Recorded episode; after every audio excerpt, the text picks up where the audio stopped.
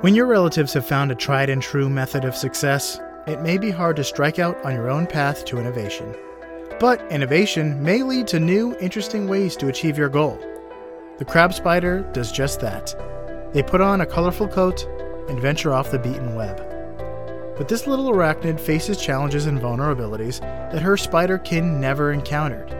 But such is the nature of nature the nature of life, death, and taxonomy.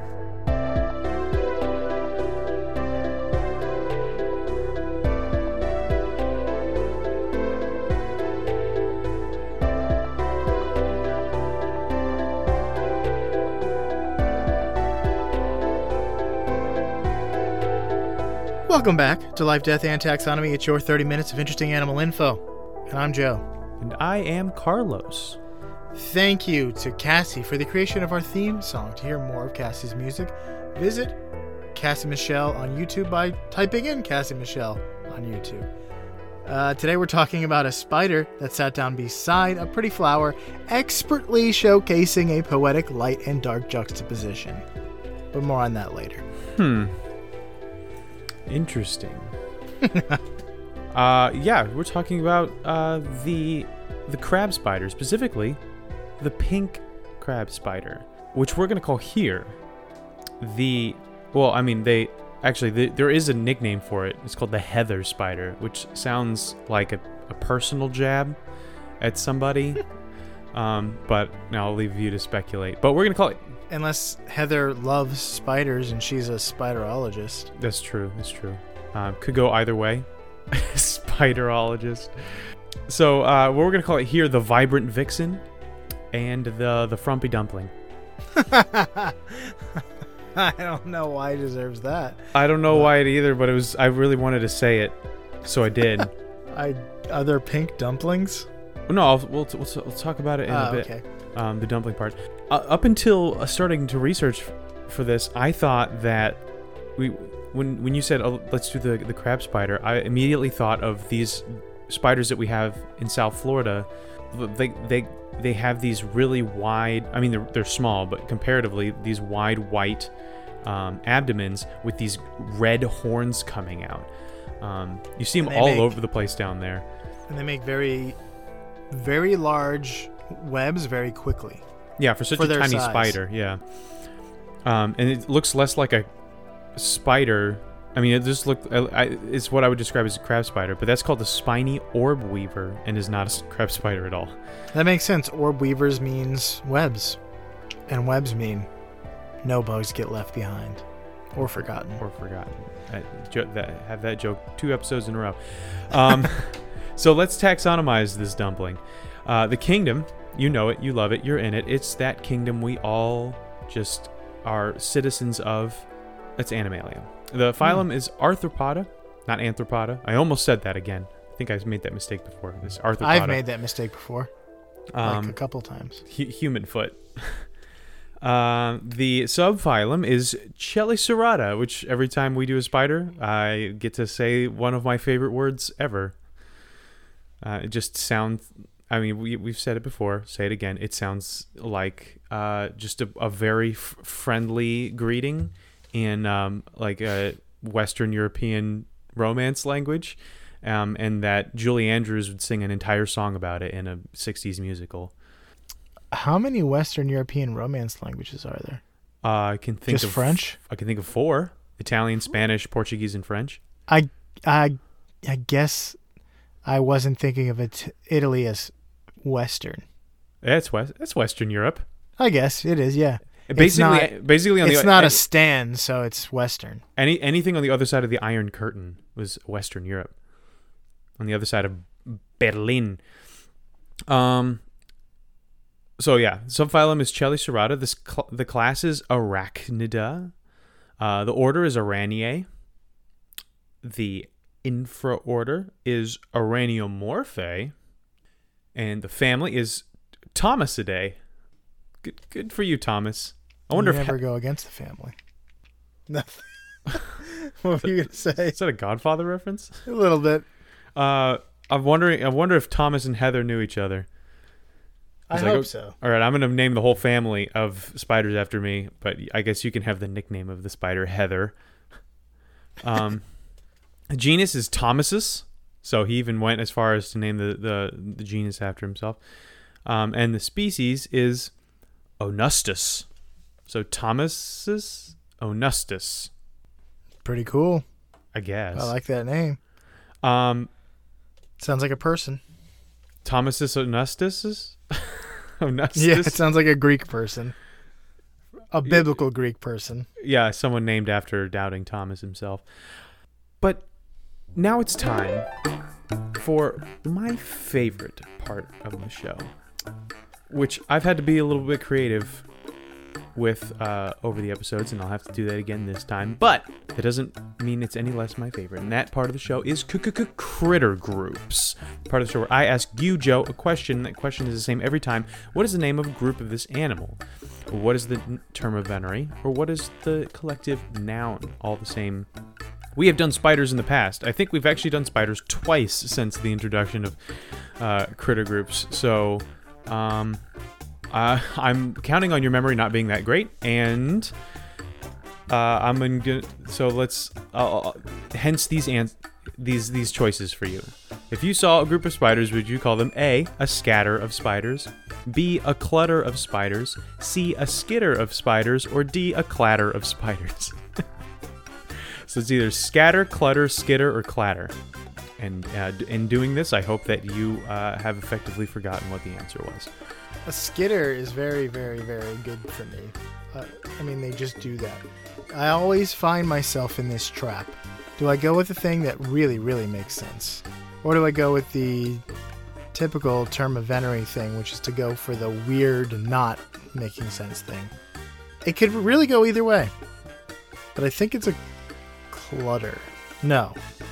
Say that. Say them again. Scatter, clutter, skitter, and clatter. I feel like Dr. Seuss. I had just whatever. Let's go with Skitter. It has to be Skitter. If it's not Skitter, they sh- they messed up.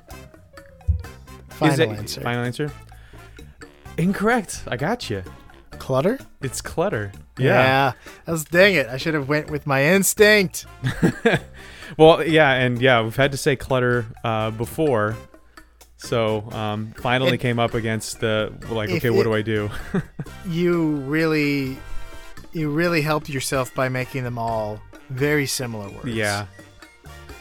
This is this was it on absolute hard mode. This is on legend Halo's legendary mode. This is like uh, I was the victim of a, of a crime, and then all of the people were lined up, and I'm behind the glass, and they all look really similar. They're all So it's like they're all wearing hoodies and snapback hats and uh, and glasses and uh, and you just you're like well they're, they're all they're all the perpetrators here. it's like all the usual suspects were twins.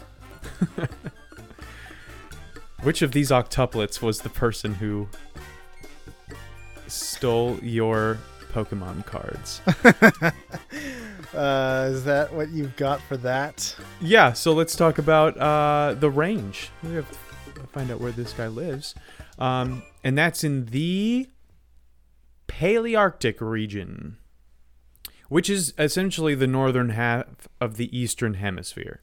So, kind of from Portugal to Japan, but not in really in southern Africa. It does live in North Africa though, so it lives in, in Egypt. It lives in the Middle East, um, but then it kind of yeah spans the the rest of the north half of uh, that the the Eurasian continent. Uh, specifically, it likes warm, dry, grassy areas. So I'm surprised it's not in more of Africa. Meadows. It it likes it likes meadows. Yeah, it does. It doesn't like cold or necessarily uh, overly humid areas. Uh, all right, so let's talk about where this what what this looks like because that's a that's a big part of this particular spider. So when it comes to shape, it looks like a spider turned a cootie catcher into its home, like a hermit crab. Uh, it has a broad, round cephalothorax, which is the the head. Spiders have two sections instead of uh, insects that have three. So usually, uh, you know, insects have the head, the thorax, the the abdomen. With spiders, the head and thorax are combined into the cephalothorax. So the uh, it's a you know big round kind of typical spider cephalothorax. It's attached to this huge, comparatively, uh, which is the abdomen. The only difference between an opisthosoma, a spider's opisthosoma, and the abdomen of any other uh, any insect is that the heart and lungs are in the ab- in the opisthosoma, but you can consider it the abdomen. Um, and so this opisthosoma has pronounced corners sticking out, which makes it look like a delicious pork dumpling. and it it has eight legs, like all spiders, um, but its two front legs are a lot longer and more powerful than the rest, um, which gives it a distinct shape and look. And if you look really closely and get some, if you look at some pictures of of close-ups, um, it has an angry ridge that forms a V-shaped eyebrow, mo- monobrow, on top of its head. Now, in pictures, you can see two eyes facing front, facing forward, and then two eyes that are on the corner of the V. Um, so it looks, yeah, it has these has four eyes in front that kind of yeah form this form this V, and I could never find a picture of the other four eyes. And so I was like looking up, like, oh, um, does it have only four eyes? Do all spiders have eight eyes, or is that? And apparently, some spiders don't have eight eyes, but this is not one of the cases. Um, it has eight eyes. The other four are on the other side of this pronounced V shaped uh, eyebrow ridge. So, according to Truly Nolan, the company dedicated to exterminating spiders. Um, they have 360 vision at all times. They can look at both in front and behind and to the side. Which I have no idea what that what, processing that kind of image would even look like in a spider's tiny, tiny little brain. Yeah. So I guess it's really using those eight eyes to the best use possible because all other spiders have all of their eyes like, you know, facing forward or maybe a little bit to the side. Um, but you know, if you have eight eyes, might as well get the full picture, right? Mm, yeah. Um, but I, spiders' eyes are incredibly complicated, and some of them are do very specific tasks to all work together to form the picture that the spider sees. So, uh, I think we've talked about that in those spider episodes. I guess there's only one more question to ask. What is it like to eat? So, uh, no, let's talk about how big it is. Oh, oh yeah. How big I is forgot. a spider? Uh, welcome to the beloved measure up segment, the official listener's favorite part of the show, the part of the show that's when we present the animal size and dimensions in relatable terms through a quiz that's fun for the whole family. It's also part of the show that's introduced by you when you send an audio of yourself saying, singing, or chittering the words measure up into ldtaxonomy at gmail.com. We have a very very special measure up intro this week. Would you like to tell us about? Because oh, I have, sent I do, it to me. I, I do, I do happen to know about this one. Uh, yeah. So this is you'll be hearing the the voice of my son, Mason, uh, and mostly you'll be hearing the voice of my wife trying to coax just sounds out of him. He's just he's he's seven weeks old. He's just now starting to do things other than um, cry, grunt, and fart. So um, now he's starting to actually make adorable baby sounds, and uh, we're we're eating it up, we're gobbling it up. It's great. I love it. Um, so let, us tune in. let's, tune in, let's, let's tune into him trying up. to say measure up. Let's listen to some of his earliest baby sounds. Without further ado, the listener's favorite part of the show. Mason, say measure up.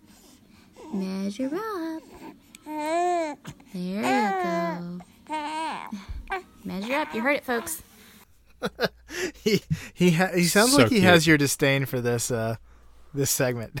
He's gr- he is groaning under under the uh under the the, the idea of having to go through it. Um, and I, I will I will train him right. I will groom him to hate this. we'll train him up in the ways that he should go. Um, I mean, ad- admittedly, it.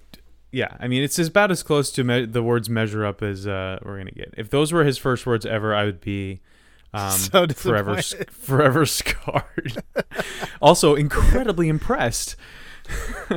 yeah, that would be a mixed from just babbling and cooing to, you know, making complex consonant sounds. Measure. That's a tough word to say. Yeah, especially since it has an R, and those are notoriously difficult. Yeah, and the For- sh French speakers and babies. for basically anybody who doesn't uh, have and Asia. speak American. Uh, even even other English speakers have a hard time with R. We're just uh, That's true. it's us and the Irish that that use the R like that. Well, thank you, Mason, and thank you, Bibby, for securing such a wonderful measure up introduction. Now that we're here, let's talk about female body length. It's a treat. I actually feel better about this now that I've heard that. Uh, they are six to seven millimeters long, or 0.24 to 0.28 inches. How many female crabs, spiders, spider crabs, crab spiders no, not into the spider the world's crabs. spider crabs are very different. Way bigger. How many of them go into the width of the world's largest flower? It- uh, Here's huh. a hint. Rafflesia arnoldii has some has the largest bloom in the world. That's the name of the flower. The plant grows in Indonesia and it's a parasitic plant. It attaches to a host plant and saps it of water and nutrients. I'm picturing like this James Cameron's Avatar world giant flower that like eats humans if they fall into it. Um, I mean, it, It looks like the bloom on top of a Venusaur. It really does. huh? Okay, well that helps. I think like kind of a big. For some reason, th- for a split second, my brain was like, "Don't say that. That's too good of a hint." And I'm like, "Wait, what?" it's too good of a hint because um, I I spend a lot of my time around Venusaurs, uh, and I do know happen to know exactly how big their the blooms on their backs are. I'm gonna say that's a foot because that, if I saw a flower that was a foot across, that would be the biggest flower I've ever seen. I think. Mm, oh, maybe not. Banana trees have that like really big flower. I'm gonna stick with it. No, no, two feet. Two feet. Two feet. I'm gonna say about a hundred. About a hundred crab spiders. Final answer. Yes. Yes. Yes. Yes. The correct answer is 129 crab spiders. Oh my. The bloom can be three feet across. Big boy. Why was I so close? Did I I don't do my know. math wrong. Oh yeah! Wow, that is a huge flower. I would be afraid of it. I wouldn't want to put my hand near it, otherwise I'd get sucked in and slowly digested. And it looks like it has like little spikies in the middle. Uh, let's talk male body length. There is some sexual dimorphism in terms of size, as is common with spiders. They're between 2 and 4 millimeters and 0.079 and 0, 0.157 inches. How many male crab spiders go into the length of Bulgaria's border? Wait, what are we going with? The the range of sizes. Oh, we're going with the upper upper end of normal, which is four millimeters or zero point one five seven inches. point one five seven. Bulgaria's border. So, Bulgaria's border. Here's the thing. Here's a hint. When talking about the length of a border, uh, especially one with a coastline like Bulgaria, you are going to run into something called the coastline paradox. So, for instance, several organizations measured the length of the United States coastline and came up with several wildly different answers. That's because a coastline is never actually straight. The closer you zoom in, like on a map, the curvier each section becomes. So if you measure a coastline in miles, it will be a lot shorter than if you measure it in inches. The coastline paradox means that coastline's length depend uh, depends on the length of the unit you measure it with. That that's not possible. So here's why. If you measure in a mile, you're smoothing out like a long a, a lot of like jagged coastline. You're making it straight. I'm I no because I'm I'm firmly against relativism. It's not relativism. It's just the fact that it's in, in, impro, like impractical to measure a coastline in very very very tiny units of measurement. So one's just an So, estimation. even The if other your one guess is, is- a- is an actual uh, measurement because you're using the smaller unit. It's easier to measure. Right. So even if your guess is way off, it still might be right, and no matter what, it will still be wrong. Um, all right. So Bulgaria's. So we're talking about the entire length around it to walk around the exact border and then come back to the spot you were standing. Right. Bulgaria is medium sized, if I remember right, in terms of European countries.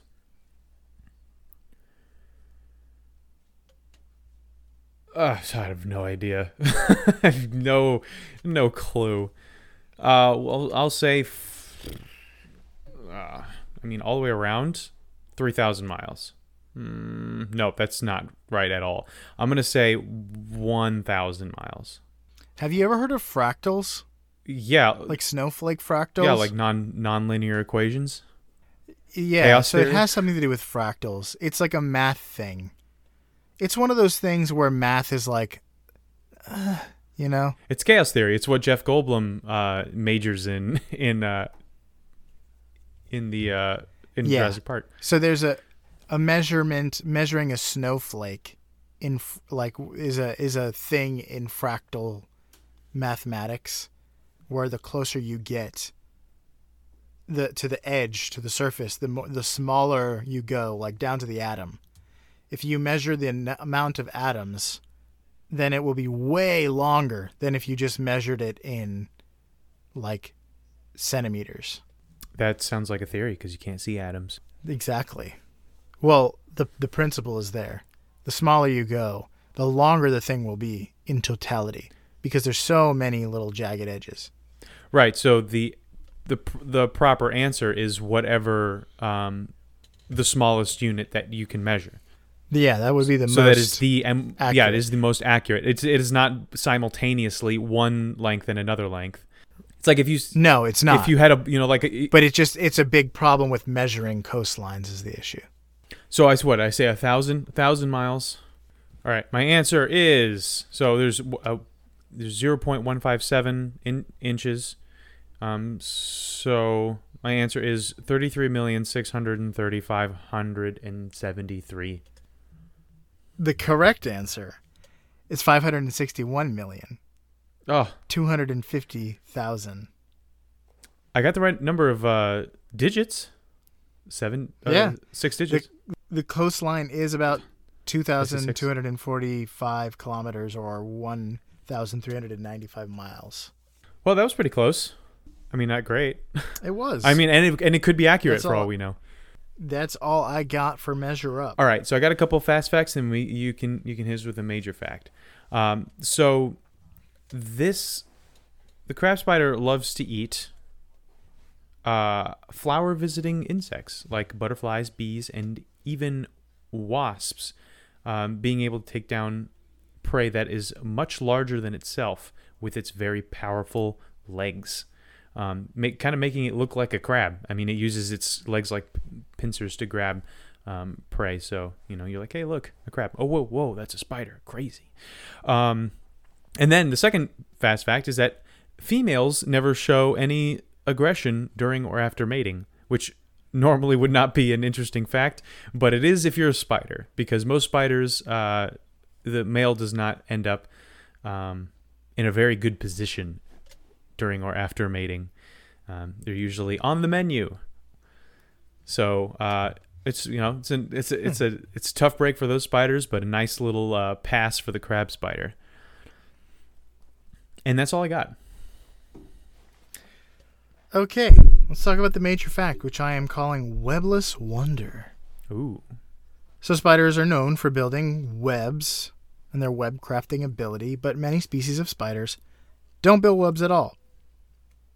Uh, however, they don't have uh, these boys. The crab spider doesn't have the amazing jumping abilities that jumping spiders have, so hunting down prey isn't really a great option either. Instead, they like uh, like their web building kin, they lie in wait for prey, but they don't trap them; they ambush them. Hmm. So, where's the best place to ambush a bug? Why, a flower, of course. But this method presents two problems. One, a flower is raised and fairly exposed to other predators that can eat a spider, like birds, and it's also visible f- to prey. Right? It's like it's it's high up, and you're you're out there for the world to Prey's see. gonna be like, uh, I'm second not landing issue- on that flower. It looks like it's got a spider on it. yeah, it's got a it's spider flower. We don't do that. We don't do that in this No, house. no. Uh, the second issue is that flowers might attract some dangerous game, like bees and wasps. So, the crab spider solves the first problem through camouflage. Blending into a flower means donning some brilliant colors. Crab spiders come in a in bright yellow, stark white, and in the case of the pink crab spider, a pale pink.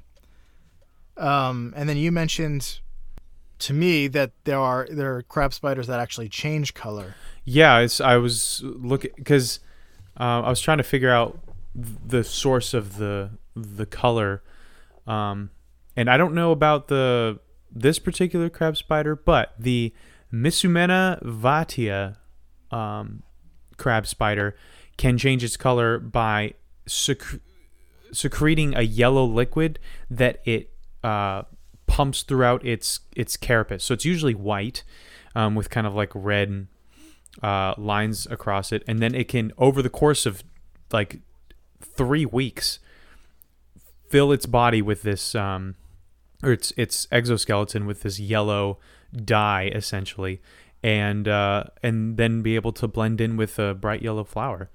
Um, and uh, it takes about six days for it to decide to after it decides to not be yellow anymore to go back to being white by ex- by expelling the the yellow liquid.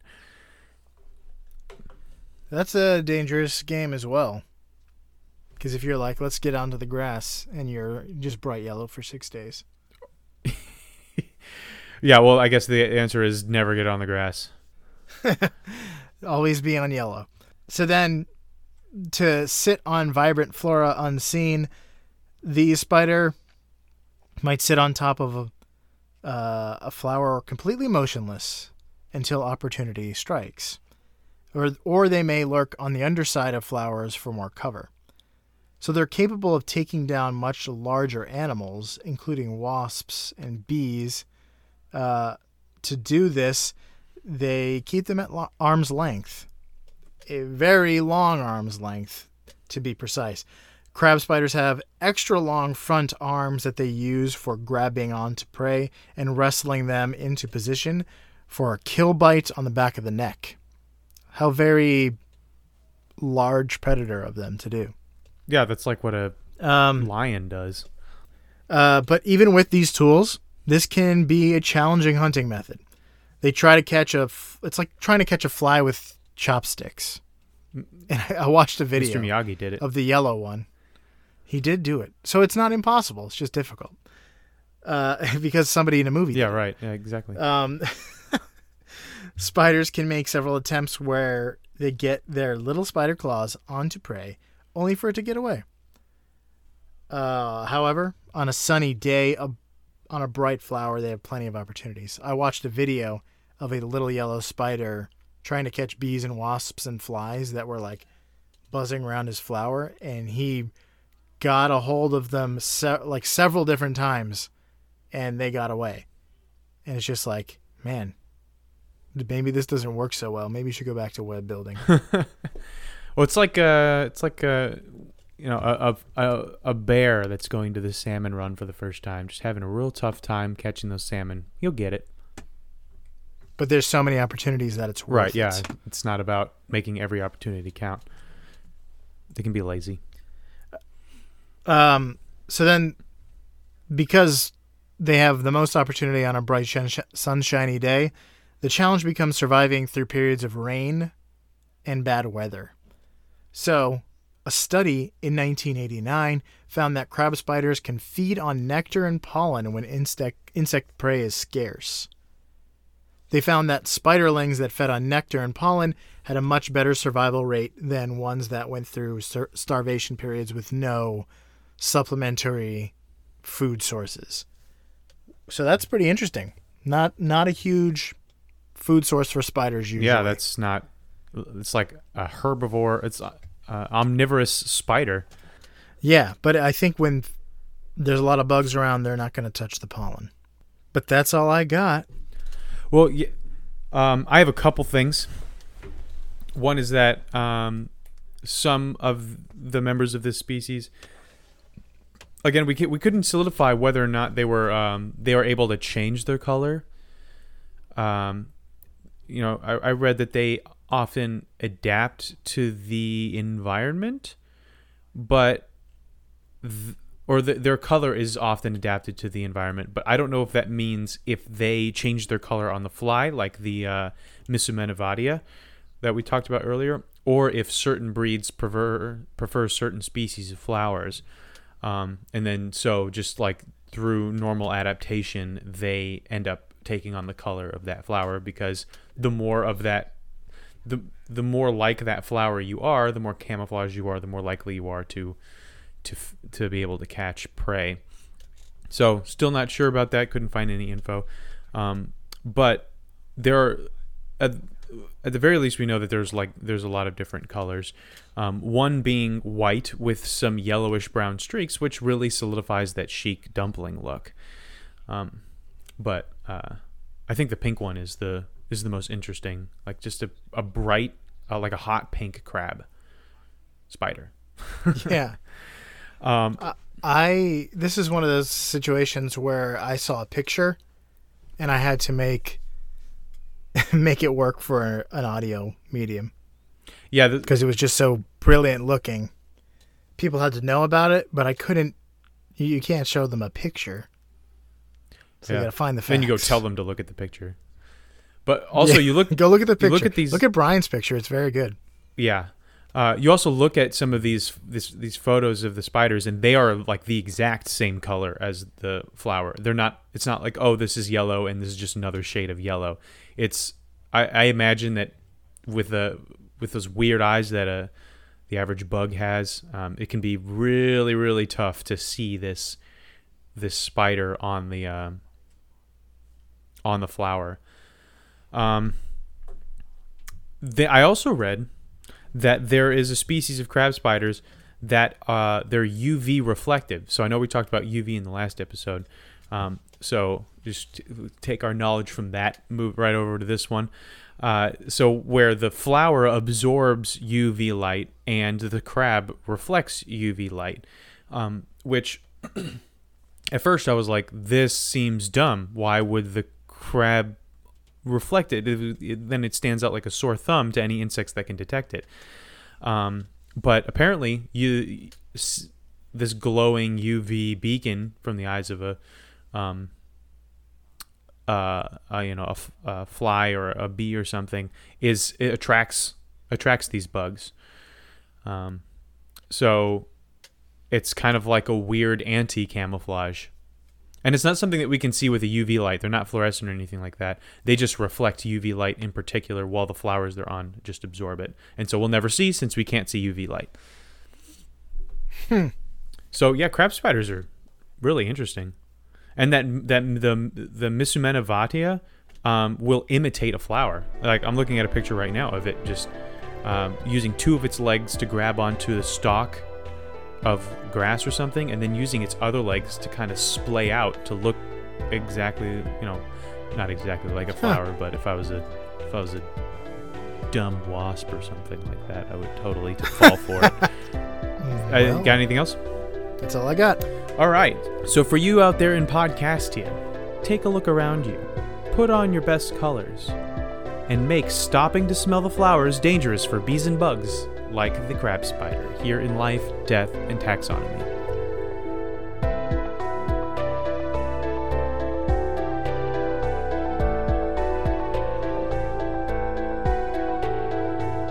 Hey, LDT listeners. Thanks for listening to the end of the episode. For your loyalty, you get a shameless self promotion from us. If you haven't already, leaving a review on your favorite podcast app can really help us grow. But telling your podcast loving friends about us is even better. Also, don't forget to send in your Measure Up intros and animal suggestions to ldtaxonomy at gmail.com. We love hearing from you. As always, thanks, most of all, for listening.